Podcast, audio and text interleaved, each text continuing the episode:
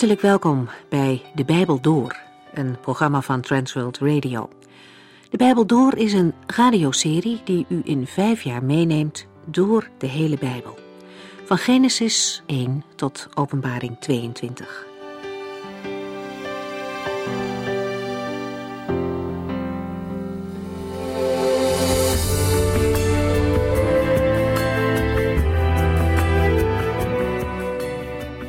We zijn toe aan de laatste hoofdstukken van de profeet Hosea.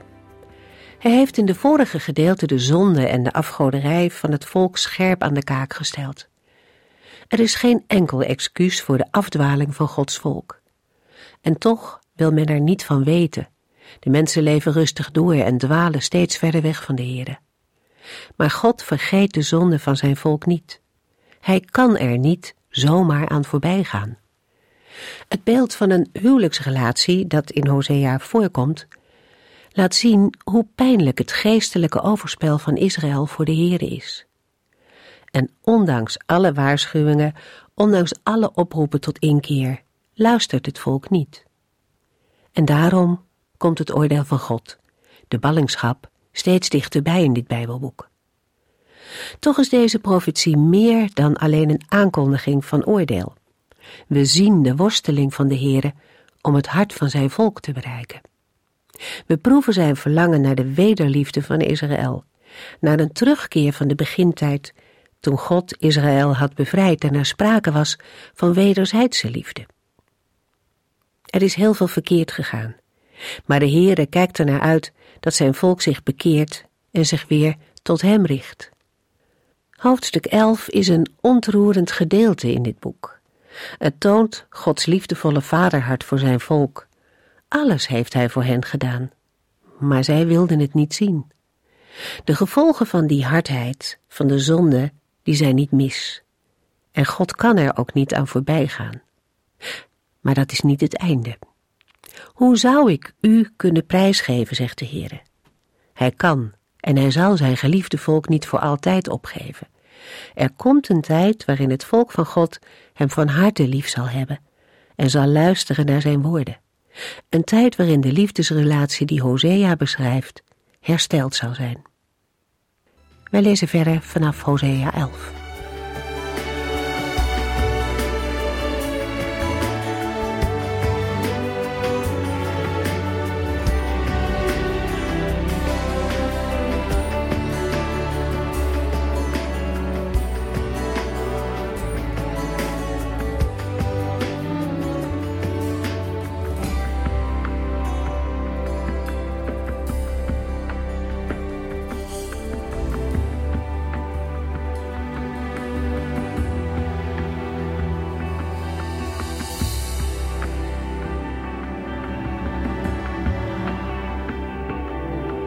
Hosea 11 verklaart de Heere Israël zijn liefde. Hosea mag de liefdesverklaring van de Heere doorgeven. Eigenlijk is dat na alles wat we in de vorige hoofdstukken hebben gelezen een bijzondere zaak, waarover een mens zich kan verwonderen. Hoe is het mogelijk dat de Heere aan zijn volk, dat van hem is afgedwaald en overspelig andere goden is gaan vereren, zijn liefde verklaart? In de vorige hoofdstukken hebben we toch genoeg gelezen om zoiets helemaal niet meer te verwachten. Eigenlijk verwachten we niets anders meer dan het einde, de eeuwige ondergang onder de toorn van de levende God. Maar in Hosea 11 gebruikt de Heere woorden en beelden die telkens weer doen denken aan woorden uit Psalm 103. De Heere ziet zijn volk als een vader die zijn zoon helemaal de verkeerde kant op ziet gaan. Hij ziet hem verloren gaan. In die situatie doet vader nog één keer een appel op het hart van zijn zoon door hem te herinneren aan het verleden. Hosea 11, vers 1 tot en met 4. Toen Israël nog een kind was, hield ik ervan als van een zoon en haalde ik het volk uit Egypte. Maar hoe meer ik haar riep, des te meer rebelleerde zij, bracht offers aan Baal en brandde wierook voor gesneden afgodsbeelden. Ik heb haar leren lopen. Ik hield haar in mijn armen, maar zij wilde niet erkennen dat ik het was die haar genas. Zoals een mens zijn lievelingsrund leidt, zo leidde ik Israël met banden van liefde. Ik tilde haar juk op als het tegen de kaken drukte. Ik boog mij naar haar over en gaf haar te eten. De Heere vertelt Israël hoe blij hij met hem was. Hij hield ervan als van een zoon en haalde het volk uit Egypte. De Heere vertelt over zijn liefde en zorg voor hen, hoe hij hen leidde, voor hen zorgde en hoe hij nu in hen is teleurgesteld. Hosea 11 vers 5 tot en met 7 Mijn volk zal terugkeren naar Egypte. Ze worden naar Assyrië weggevoerd, nu ze niet naar mij willen terugkeren. Er zal oorlog woeden in hun steden. Hun vijanden zullen door hun poorten breken en hen vertrappen in hun vestingen. Zij zijn vast besloten van mij te blijven afdwalen. Zij worden geroepen, maar niemand van hen staat op. De Heer herinnert Israël aan de tijd in Egypte, toen ze slaven waren. Hij heeft hen toen als kind geadopteerd. Via Mozes heeft de Heere tegen de farao van Egypte gezegd: Israël is mijn oudste zoon, en ik heb u opgedragen hem te laten gaan, zodat hij mij kan aanbidden. Maar Israël heeft geen natuurlijk recht op Gods vaderliefde. Het was niet vanzelfsprekend dat de Heere Israël uit Egypte riep, omdat het nu eenmaal zijn oudste zoon was. En het is ook niet zo dat de Heere Israël pas in Egypte heeft liefgekregen. De Heere had Israël al lief. Die liefde is van hemzelf uitgegaan. Het Hebreeuwse werkwoord spreekt van eenzijdige, verkiezende, soevereine liefde. Liefde die haar grond niet vindt in het voorwerp van de liefde, maar enkel en alleen in hem die lief heeft. Wat had Israël in Egypte voor boven andere volken? Niets. Wat was er voor aanlokkelijks in Israël? Het was een slavenvolk, stenen sjouwers, stedenbouwers, hun ruggen gekromd onder de zwepen van slavendrijvers. Toch heeft de Heer het volk lief gehad met een soevereine liefde en heeft hij het uit Egypte geleid. In Exodus 19, vers 4 tot en met 6 zegt de Heere tegen Mozes als opdracht voor het volk: U hebt gezien wat ik met de Egyptenaren heb gedaan en hoe ik u bij mij heb gebracht, zoals een arend zijn jong op zijn rug meeneemt. Als u mij gehoorzaamt en uw deel van ons verbond naleeft, zult u mijn eigendom zijn tussen alle andere volken, want de hele aarde is mijn bezit. U zult een koninkrijk van priesters van God en een heilig volk zijn. Toen heeft de Heere Israël geroepen om een heilig volk te zijn, uit vrije goedheid. In Christus en om Christus wil, want zo mogen wij het in het licht van het Nieuwe Testament zeggen. In Matthäus 2, vers 14 en 15 lezen we het. Jozef stond meteen op en vertrok nog diezelfde nacht met Maria en het kind naar Egypte. Hij bleef daar tot Herodes gestorven was. Daarmee werden de woorden van de profeet Hosea werkelijkheid. Uit Egypte haalde ik mijn zoon.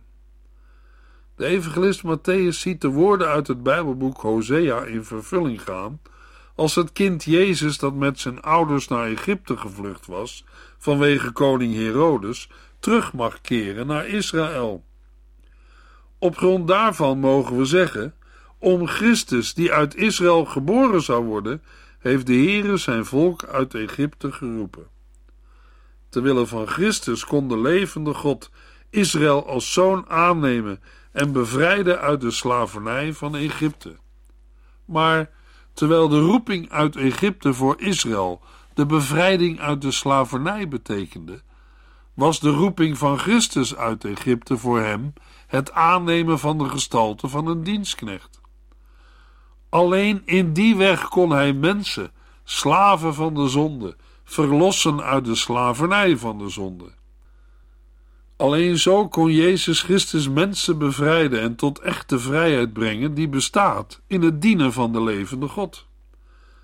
Tot die vrijheid was ook Israël geroepen, maar En daar hoort u de eerste klacht van de Heere: er was niets van terechtgekomen. De Heere klaagt: Israël bracht offers aan Baal en brandde wierook voor gesneden afgodsbeelden. De gesneden afgodsbeelden stonden overal als tekenen van een nieuwe slavernij. Toch had de Heer hen telkens weer geroepen door de dienst van de profeten. Het volk wilde niet luisteren naar de stem van de Heer. Ook de geschiedenis van het volk Israël in de woestijn is er vol van hoe de Heer zijn volk heeft leren lopen en gedragen heeft.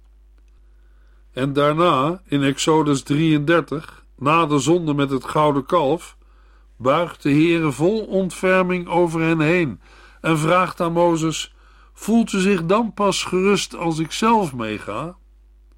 Luisteraar, voelt u hoe schrijnend de woorden in Hosea 11 klinken? Zoveel kwaad tegenover zoveel goedheid van de Heere. In Israëls weg met de Heere ligt ook voor ons een waarschuwend voorbeeld. Mogelijk zijn er voor ons punten van herkenning. Gelukkig geeft de Heere het niet zomaar op. Israël was onwillig tot het goede, maar zeer gewillig tot het kwade. In zo'n situatie kan het oordeel van God niet langer uitblijven. Is er nog hoop voor Israël? Gelukkig wel, want dat blijkt uit het vervolg in Hosea 11. In Hosea 11, vers 8 tot en met 11 lezen we: Israël, hoe zou ik u ooit kunnen prijsgeven? Hoe zou ik u ooit kunnen laten gaan? Zou ik u aan uw lot kunnen overlaten, zoals Adama en Seboim? Mijn hart keert zich in mij om bij deze gedachte. Nee, ik zal u niet zo zwaar straffen als mijn woede mij ingeeft. Ik zal Israël niet verder vernietigen, want ik ben God en geen mens. Ik ben de heilige God die bij u woont, en ik ben niet gekomen om te verwoesten. Het volk zal achter de Heere aangaan. Ik zal brullen als een leeuw tegen hun vijanden, en bevend zal mijn volk terugkeren uit het westen. Als een zwerm vogels zullen ze uit Egypte komen aanvliegen, en als duiven aanwieken uit Assyrië. Ik zal hen veilig naar huis brengen, belooft de Heere. Betekenen deze woorden dat de Heere de zonde toch niet straft en dat Israël niet in ballingschap gaat? Nee, dat wordt in deze verse niet gezegd.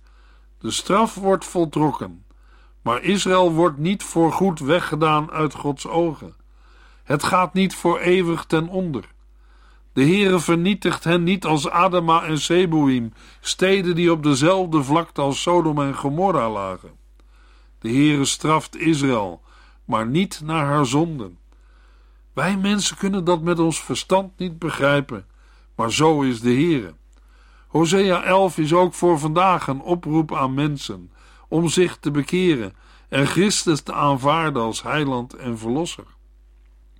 We lezen verder in Hosea 12 vers 1 tot en met 4, waar de Heere zegt: Israël heeft mij omringd met leugens en mij bedrogen. Maar Juda heeft nog een band met mij en blijft mij, de heilige, nog trouw. Israël hoedt de wind en jaagt de hele dag de droge oostenwind na. Om hulp te krijgen geeft zij geschenken aan Assyrië en Egypte. Maar in ruil daarvoor ontvangt ze alleen maar waardeloze beloften. Maar de Heere gaat ook tegen Juda een proces beginnen. Jacob zal eveneens een terechte straf krijgen voor zijn wandaden. Bij zijn geboorte vocht hij met zijn broer en als volwassen man streed hij tegen God. Het is niet gemakkelijk om in Hosea 12 een bepaalde lijn te ontdekken. De meeste uitleggers die toch aan een bepaalde periode willen denken, kiezen voor een datering in de tijd van de laatste koning van het Tienstammenrijk, namelijk koning Hosea, de naamgenoot van de profeet. De verwijzing naar Gilead in vers 12 zou in die richting kunnen wijzen. Vooral Hosea 12 vers 2 doet aan koning Hosea denken. We lezen namelijk in 2 Koningen 17 vers 3 en 4. Koning Salmanasser van Assyrië viel koning Hosea aan, die zich aan hem onderwierp met het gevolg dat Israël jaarlijks grote sommen aan belasting moest opbrengen. Koning Hosea smeedde echter een complot tegen de koning van Assyrië door koning So van Egypte te vragen hem te helpen bij het afschudden van de Assyrische overheersing. Deze samenzwering kwam echter aan het licht toen hij weigerde de jaarlijkse belasting aan Assyrië te betalen. De koning van Assyrië nam hem toen gevangen en sloot hem in de boeien. Ook ten aanzien van de inhoud kunnen we moeilijk een bepaalde lijn ontdekken. In Hosea 12 staan veel dingen die een herhaling zijn van dat wat we al weten. Het enige nieuwe is dat Jacob, een van de aartsvaders van Israël, meerdere keren aan het volk ten voorbeeld wordt gesteld. En in die verwijzing ligt ook de boodschap van Hosea 12. In vers 1 horen we de Heere klagen over leugen en bedrog. Israël doet wel alsof het de Heere dient, maar met hun hart zijn ze ver van hem verwijderd. Op het gebied van de godsdienst, maatschappij en de politiek laat het volk duidelijk zien dat zij hun eigen gang willen gaan. Zij dienen de Heere naar eigen inzichten. Vergeleken met het tien stammenrijk Israël lijkt het in vers 1 met het twee stammenrijk Juda beter te gaan, maar dat is niet meer dan schijn. In vers 3 lazen we: De Heere gaat ook tegen Juda een proces beginnen. Jacob zal eveneens een terechte straf krijgen voor zijn wandaden. Israël is leugenachtig in zijn politieke opstelling. Volken in de buurt maken een radicale keuze, of voor Assyrië of voor Egypte. Maar die keuze had Israël al helemaal niet moeten maken. Zij moesten op de Here vertrouwen. Israël sluit een verbond met Assyrië en ondertussen brengen ze geschenken naar Egypte, de vijand van Assyrië. Het is allemaal najagen van wind. Het levert niets op. Israël is onbetrouwbaar tot en met. In dat verband wordt dan de aartsvader Jacob ten voorbeeld gesteld. De profeet herinnert aan een aantal bekende gebeurtenissen uit het leven van de aartsvader Jacob. In vers 4 wordt de wonderlijke geboorte van Jacob en zijn tweelingbroer Esau genoemd. Esau wordt als eerste geboren, maar zijn tweelingbroer komt er onmiddellijk achteraan. Het lijkt wel of ze in de baarmoeder gevochten hebben om de eerste te zijn. Jacob heeft bij de geboorte de hiel van Esau vast. Vandaar ook zijn naam, Jacob, hiellichter, bedrieger. Het is niet eenvoudig om vast te stellen of Jacob hier in gunstige of in ongunstige zin als voorbeeld wordt genoemd. Het zou kunnen zijn dat de Heere hier bedoelt te zeggen: Israël, jullie zijn echte kinderen van Jacob, hiellichters, bedriegers, met een aardje naar hun vaartje. Alleen, Jacob is van dat leugenachtige leven bekeerd, en dat kan van zijn nakomelingen nog niet worden gezegd. Maar de verwijzing naar de geboorte van Jacob kan ook in gunstige zin worden verklaard. Dan gaat het niet om de manier waarop Jacob handelt, want daar heeft de Bijbel geen goed woord voor over. Zoals Jacob zijn broer, zijn vader en later zijn schoonvader heeft bedrogen, zo wil de Heere niet dat zijn kinderen leven. Het doel heiligt de middelen niet, en we moeten het als een straf van de Heere zien, als Jacob, die zijn oude blinde vader bedroog, later door zijn eigen kinderen wordt bedrogen in de geschiedenis met Jozef. Maar als we vers 4a in gunstige zin verklaren, dan zegt de Heer in vers 4: Het is vader Jacob vanaf het allereerste begin van zijn leven te doen geweest om de zegen van de Heere om te mogen behoren bij het volk van de Heere, zodat de Heere niet alleen de God van Abraham en van Isaac, maar ook de God van Jacob zou zijn. En Jacob heeft in zijn leven, al is het met vallen en opstaan, ook geleerd in welke weg de Heere zijn zegen wil geven. Dat is vooral gebeurd in Pniel, de tweede gebeurtenis in het leven van Jacob, waaraan Hosea 12 herinnert. Jacob moest immers leren dat hij Canaan en Gods belofte niet kon beërven in eigen kracht en door eigen slimheid. Bij Pniel werd Jacob de bedrieger tot Israël, de man die met God en de mens heeft gestreden en overwonnen. Als er daarna nog aan Bethel herinnerd wordt, zullen we niet moeten denken aan de eerste ontmoeting tussen God en Jacob, waarvan we lezen in Genesis 28, maar aan de tweede ontmoeting, die beschreven wordt in Genesis 35, waar Jacob, na zijn gezelschap gereinigd te hebben van alle afgoden, de Heere zijn gelofte betaalt en offers brengt, en waar de Heere opnieuw aan hem verschijnt en hem Israël noemt en verzekert dat hij zijn God is en aan hem en zijn nageslacht het land Canaan zal geven. Jacob heeft geleerd niet op mensen te vertrouwen, zoals zijn nakomelingen nu wel doen. Hosea 12, vers 7 tot en met 15. Ga toch terug naar God. Laat uw leven leiden door het principe van de liefde en rechtvaardigheid. En verwacht altijd veel van Hem die uw God is. Maar nee, mijn volk gedraagt zich als een slimme handelaar die valse gewichten gebruikt. Afpersen is hun lust en hun leven. Israël verklaart trots: kijk eens hoe rijk ik ben, allemaal eigenhandig verdiend. Maar rijkdom kan geen tegenwicht vormen voor uw zonde. Ik ben dezelfde Heere, dezelfde God die u verloste uit de slavernij in Egypte. En ik zal u weer in tenten laten wonen, zoals u elk jaar doet tijdens het loofhuttenfeest. Ik stuurde mijn profeten om u te waarschuwen, door visioenen en gelijkenissen. Maar de zonde van Gilgal tiert nog welig, lange rijen altaren opgesteld als voren in een veld, worden gebruikt om te offeren aan de afgoden. En ook Gilead is vol dwazen die afgoden aanbidden. Jacob vluchtte naar Aram en kreeg zijn vrouw door te werken als schapenhoeder. Daarna leidde de Heere zijn volk uit Egypte door een profeet die hen aanvoerde en beschermde.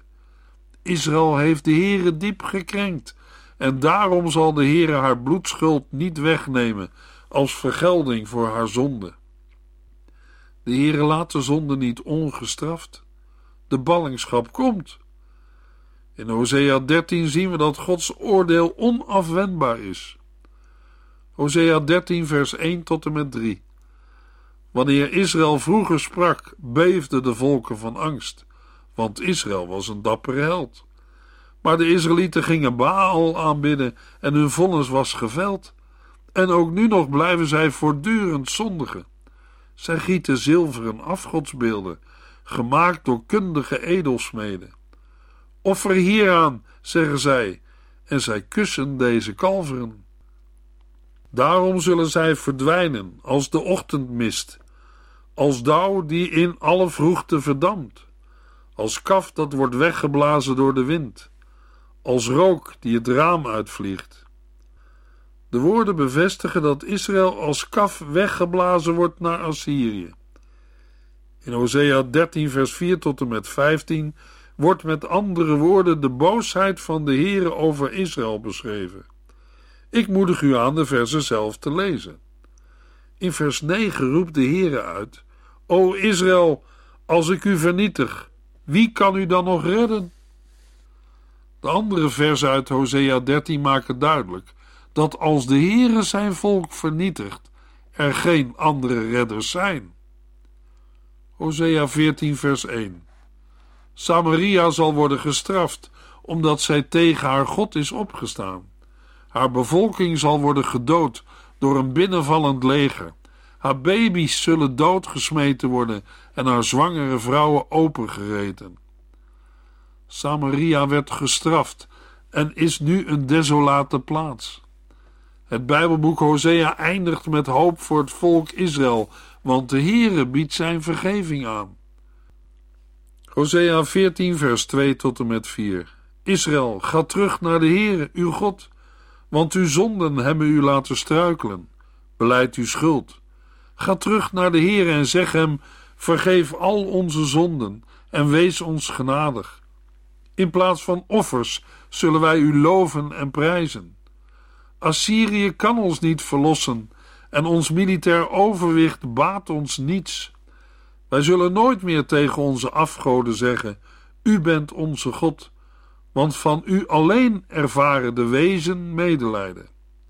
De Heere belooft in vers 5 tot en met 9: Dan zal ik u genezen van uw afgoden en ontrouw. Ik zal u liefhebben uit eigen vrije wil, want mijn toorn zal voorgoed bedaren. Als dauw zal ik Israël verfrissen. Zij zal bloeien als een lelie en haar wortels diep uitslaan als de ceders van de Libanon. Haar takken zullen uitlopen en zij zal zo mooi zijn als de olijfboom en heerlijk geuren als de wouden van de Libanon. Haar bevolking zal weer rusten onder zijn schaduw. Zij zal als van ouds koren verbouwen en bloeien als een wijnstok en beroemd zijn als de wijn van de Libanon. Israël, blijf bij de afgoden uit de buurt. Ik ben degene die u verhoort en voor u zorgt. Ik ben als een altijd groene boom. Ik draag altijd vrucht. Ik zal u blijven zegenen. Deze verzen maken duidelijk dat de Heere zijn volk niet heeft verstoten, maar hij zal hen liefhebben uit eigen vrije wil, want de Heere zegt: Mijn toorn zal voor goed bedaren. Luisteraar, er komt een dag dat Israël zal terugkeren naar de Heere. Dan zullen zij nooit meer tegen afgoden zeggen: U bent onze God. Daartegenover zegt de Heere tegen Israël: Ik zal u blijven zegenen. Hosea 14, vers 10 is ook de toepassing voor ons. Ieder die verstandig is, moet acht slaan op deze dingen.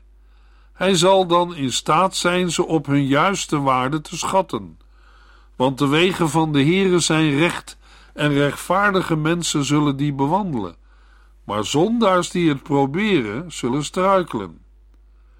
In Christus is er ontkoming aan het oordeel van God mogelijk. Maar dan is ook voor Israël wedergeboorte noodzakelijk en waarachtige bekering tot God. Dat is de weg die Hosea 14 ook vandaag aan mensen wijst. In de volgende uitzending gaan we lezen in het Bijbelboek Jacobus uit het Nieuwe Testament.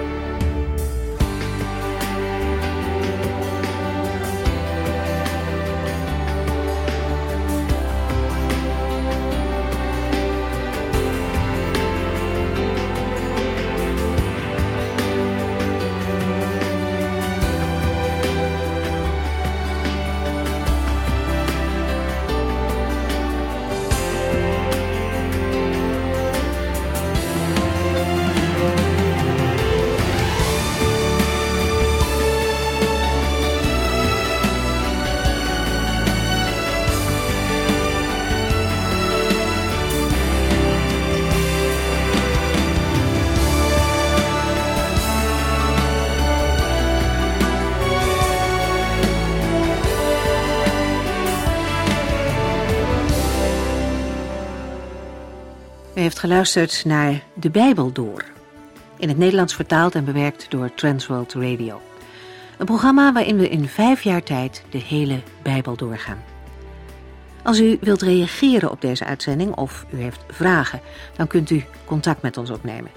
Tijdens kantooruren kunt u bellen op 0342 47 8432.